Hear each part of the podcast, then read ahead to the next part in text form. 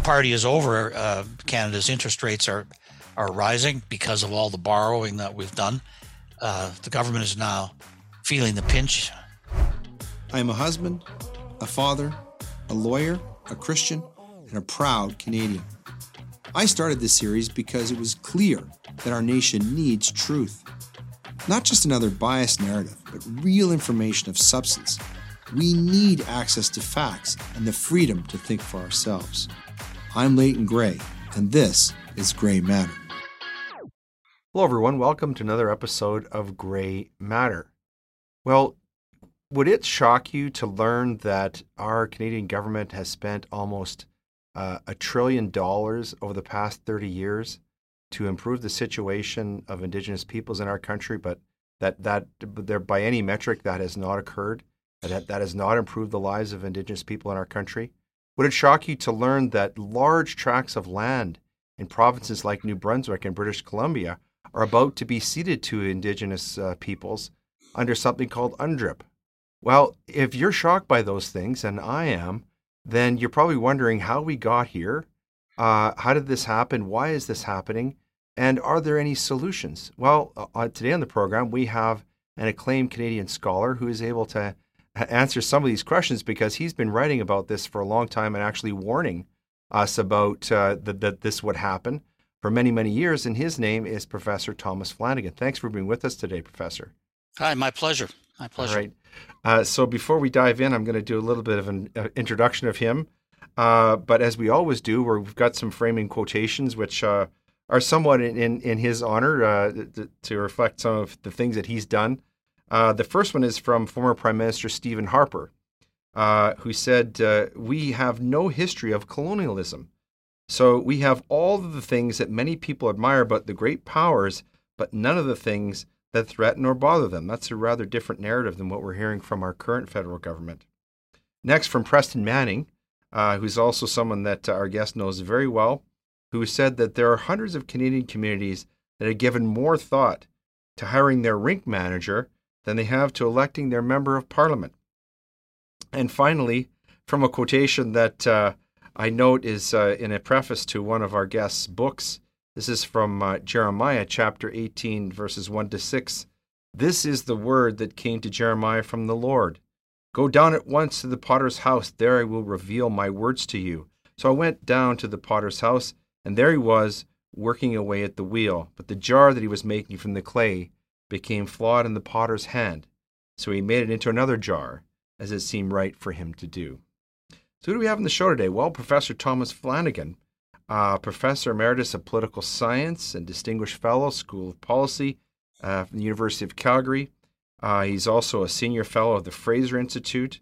Uh, he's uh, also a Senior Fellow of the Frontier Center for Public Policy.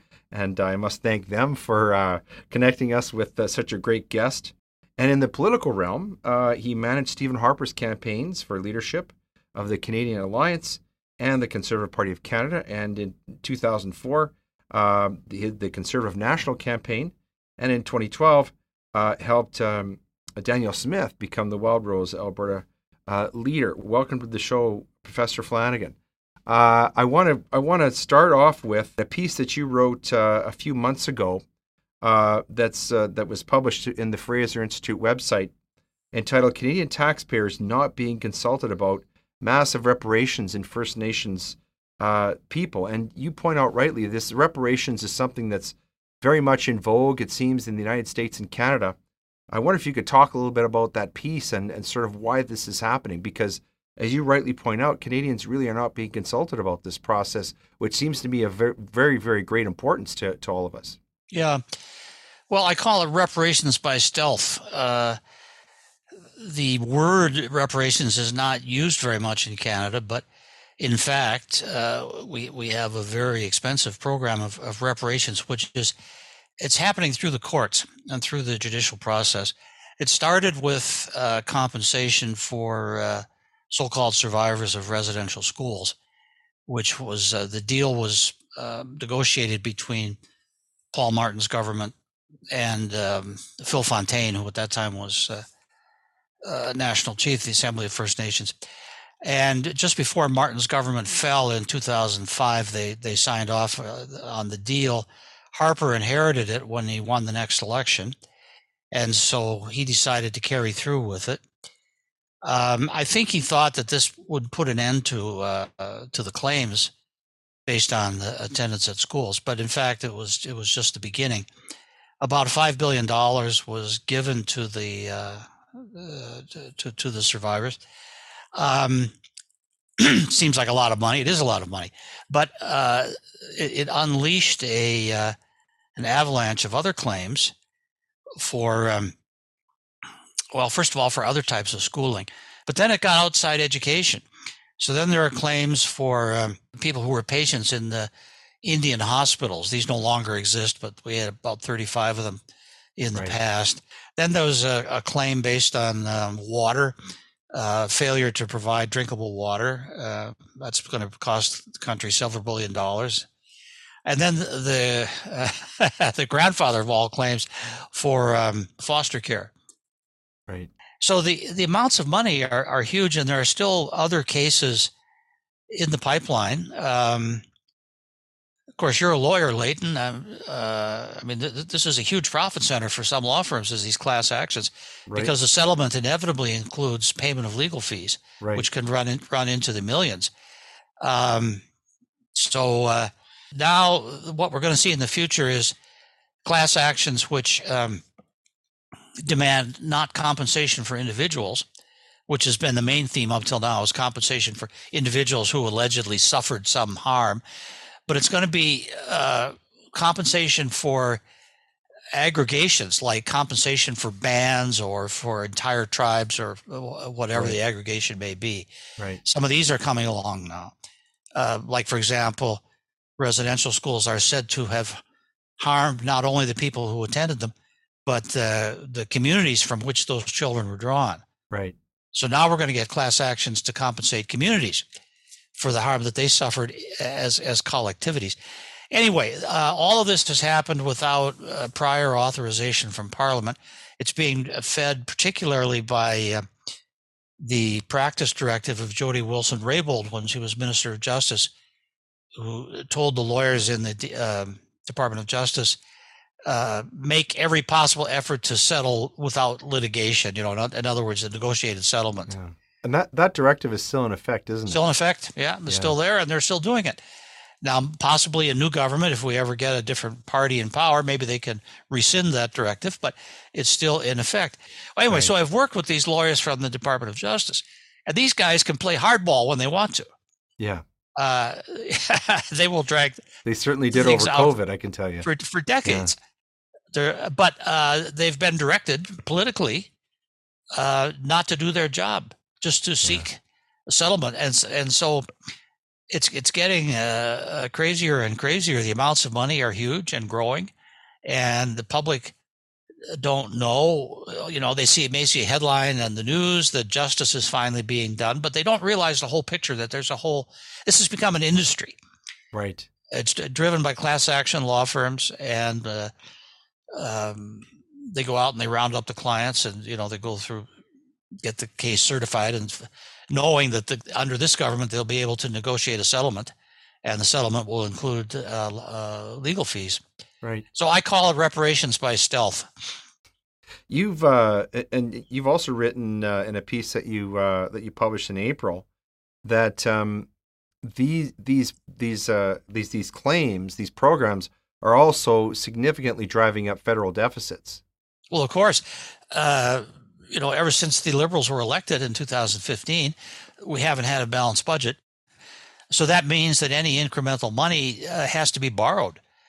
You know, it's not like there's a pot of money sitting there to be distributed to First Nations that uh, uh bring a class action. Uh, basically, the government has to borrow the money or print the money, uh, create it I mean, there's different ways of calculating it, but I, overall commitment up to this point for these class actions is about sixty billion dollars, and this is all um, has to be new money that we is not is not supported by tax revenue. Mm-hmm. So it's uh, it's been borrowed, mm-hmm. or, and and it's not done yet by any means. I mean, mm-hmm. a lot of these cases uh, have been settled in principle, but it often takes years to find all the members of the class and to compensate them. Right. So a lot of this money hasn't yet, it's promised, but it's not yet been paid. Right. Um, this is actually expanded out into uh, the whole sort of social justice program, though, hasn't it? There's this massive sort of guilt trip that's being uh, perpetrated against uh, the, you know the rest of of Canada, uh, which has finds its expression in things like the whole Kamloops situation, and of course, uh, you know, Truth and Reconciliation Day, uh, all this stuff that seems to be almost an importation of race guilt from the United States under the under the sort of the the aegis of of critical race theory. Yes. my question for you, Professor, is what do you think the end game is? Uh, why is this? Uh, why is this being uh, uh so so so em- so much emphasized by our current liberal government? Is it part of the whole uh, you know progressive agenda that they seem to be pushing on Canadians? Uh, yeah, it it is. Um, it's it's a part of the progressive or woke ideology, according to which all minority groups are oppressed by white males and this has been working its way now through our public life for probably you know almost 50 years i guess it uh, started with feminism uh, environmentalism um, uh, minority identity politics uh, most recently attacks upon biology assertion of, uh, of, of rights of sexual minorities transsexuals, and so forth. The true believers are kind of systematically working through all areas of life looking for victims. In Canada, um, Native people are a prime candidate for, for victim status. Uh, we don't in, in, the United States. It's more African Americans. While we have African Canadians, but proportionally, we we don't have the numbers that they do in the United States. So, in in Canada, it's been more um, Native people on and uh, it, it's it's hard to talk about it because you're not supposed to use the word Indian anymore. So everybody uses the word indigenous, but that's um, we still have the Indian, we still have the Indian Act though on the books. I know, yeah, and, and, the word Indian is used in the Constitution of Canada and in legislation and right. so forth. Um, so people all use these uh, the terminology. It's often hard to pin down. They may not even know for sure what they're talking about. Like talking about residential schools. Um, there's a class action coming along to compensate Métis who attended residential schools. Well, they weren't even supposed to go to residential schools. They were uh, residential schools were only for Indians right. legally. Some Métis were taken in uh, or br- brought into the schools on sort of an act of generosity on the part of those who were running them, but uh, they weren't supposed to be there, and they certainly were only there because their parents wanted them there. Mm-hmm. Uh, but now they want compensation too. Mm-hmm. So, but but a lot of the coverage of it uh, talks about the all the indigenous people who went to residential schools, but they were Indian residential schools. So it gets broader and broader, looking for excuse me, looking for more victims to uh, to be compensated, um, and the price tag is getting very very high. It, it, it's not just that. Uh, it's not just the class actions and the reparations, but the um, Trudeau government has also uh, pushed the Indian Affairs budget uh, to record highs.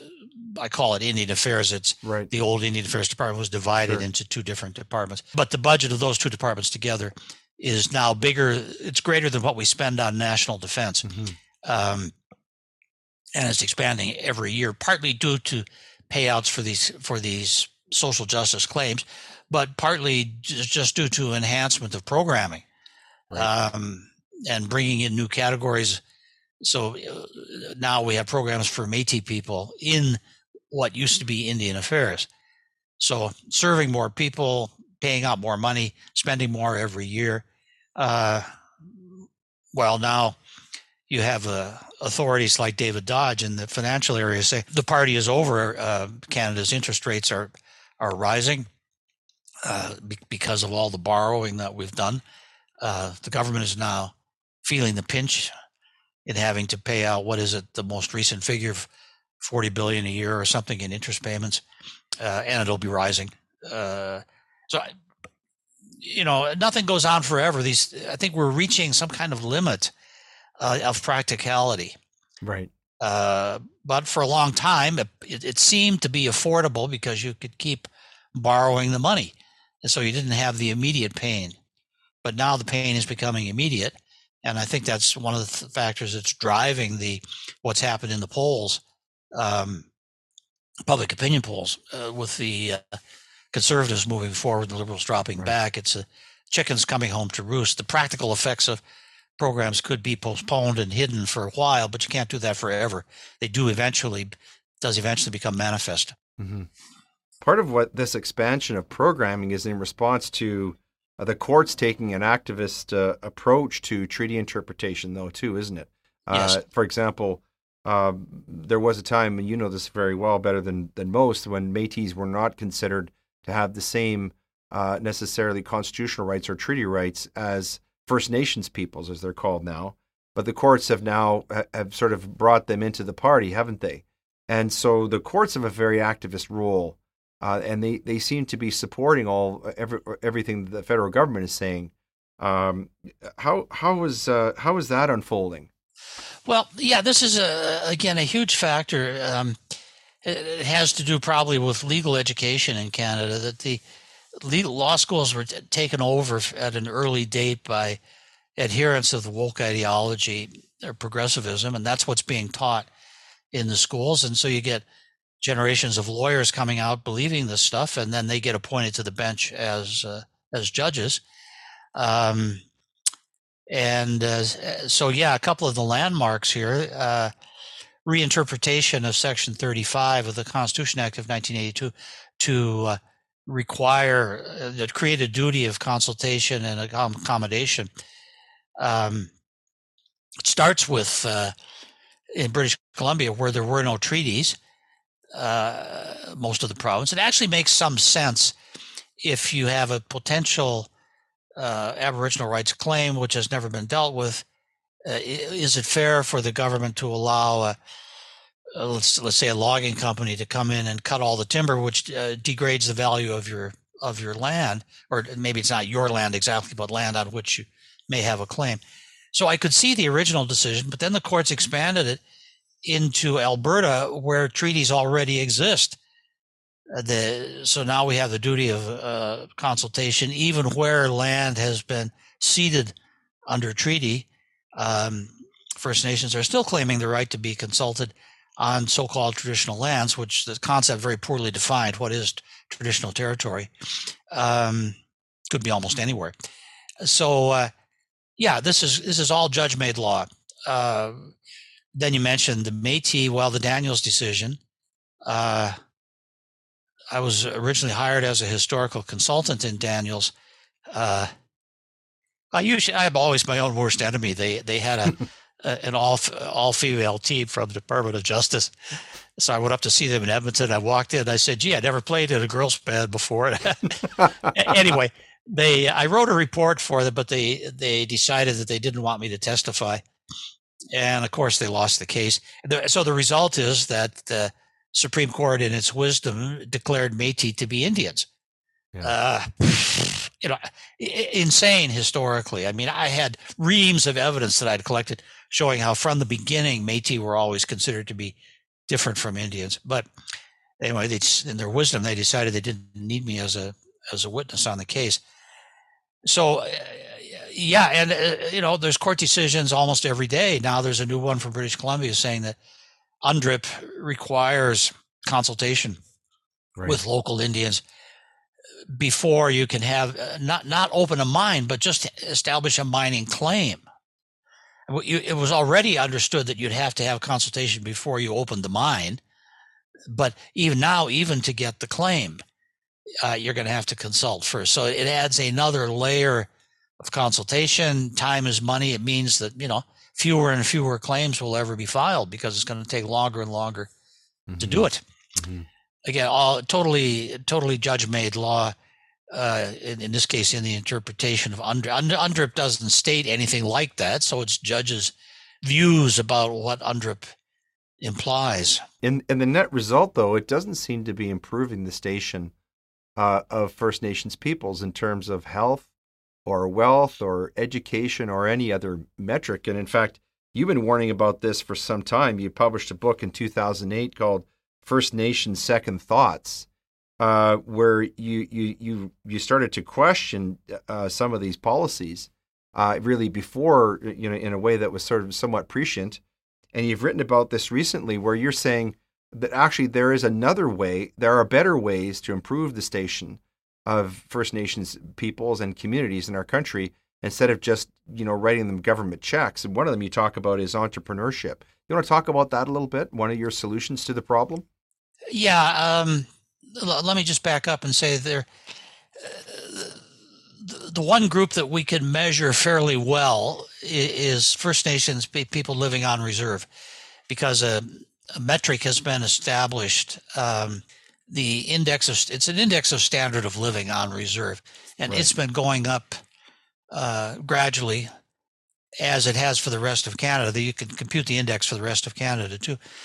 And as we become a wealthier nation, the index is going up. But on reserves, it's not going up any faster than in the rest of the country, even though the spending has has been multiplied. Right. So the the standard of living seems to be independent of these increases in spending.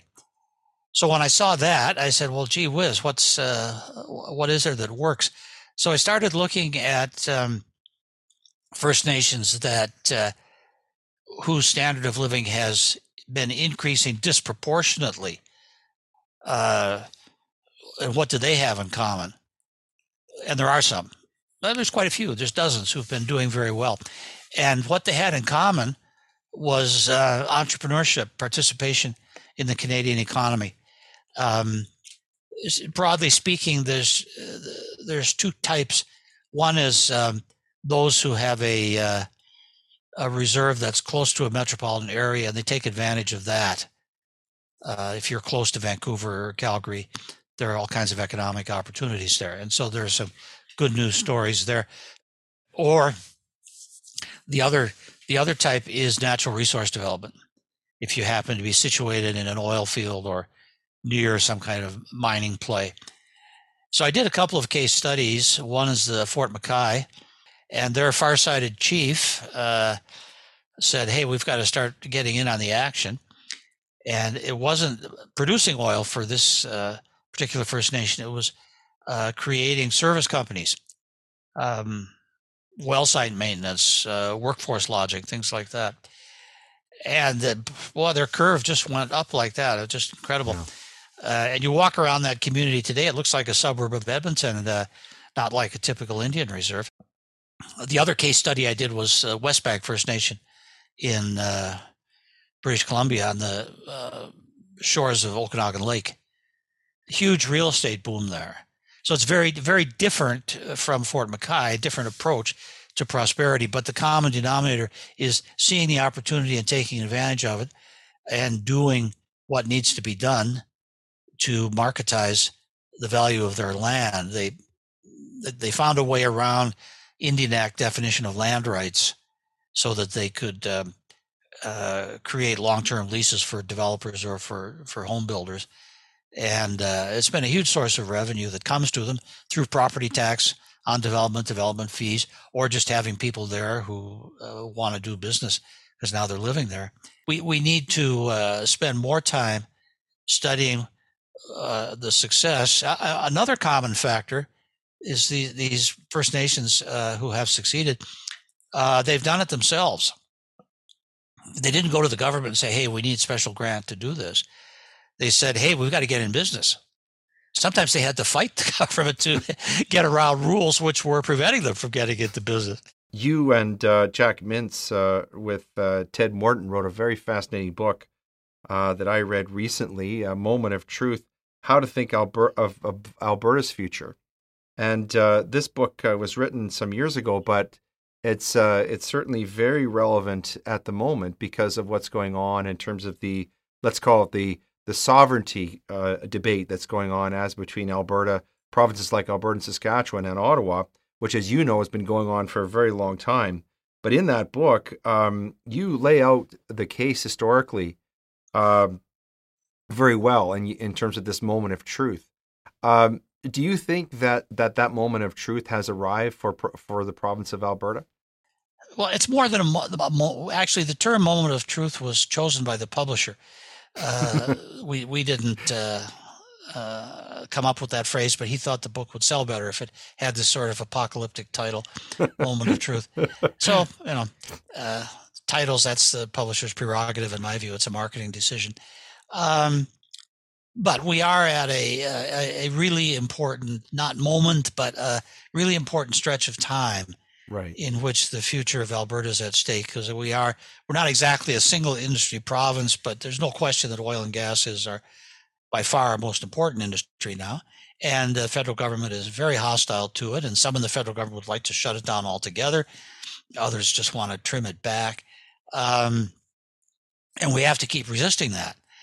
And Danielle is uh, has come up. She and advisors come up with something that we hadn't thought of in our book, uh, but uh, the Sovereignty Act. Now, originally, the Sovereignty Act, in my view, was a non-starter. It would there was no way that you would ever be able to get that through the courts when it came to a test. But the revised version of the Sovereignty Act just is allows the provincial government to instruct provincial agencies to ignore um, federal legislation which seems to go outside the constitutional authority of the federal government. Mm-hmm. I think that's at least uh, um, viable as a uh, something that you could defend in court. So yeah, it's it's it's a tough struggle. There's no question about it. Thank you so much for sharing an hour or so of your time with us and uh, your extensive, expansive knowledge of uh, wisdom and experience in the Canadian political scene uh, and historical scene. And uh, we thank you so much for being with us. We look forward to hopefully talking to you again when your new book comes out. And mm-hmm. Uh, we wish you much success with that. Thanks for being our very special guest here today on Grey Matter today. Yeah, the tentative title of the new book is uh, hasn't been typeset yet, but it's it's uh, what was it the Kamloops Kamloops myths and the madness of crowds. well, I'm I, I, I, I, I'm glad to hear the Douglas Murray reference and that you're not leaving this title up to the publisher. well, we negotiate back and forth, but okay. no, they were they were willing to accept our suggestions. All right. Thank you very much, sir. It's been a pleasure uh, okay. having this having this time with you today.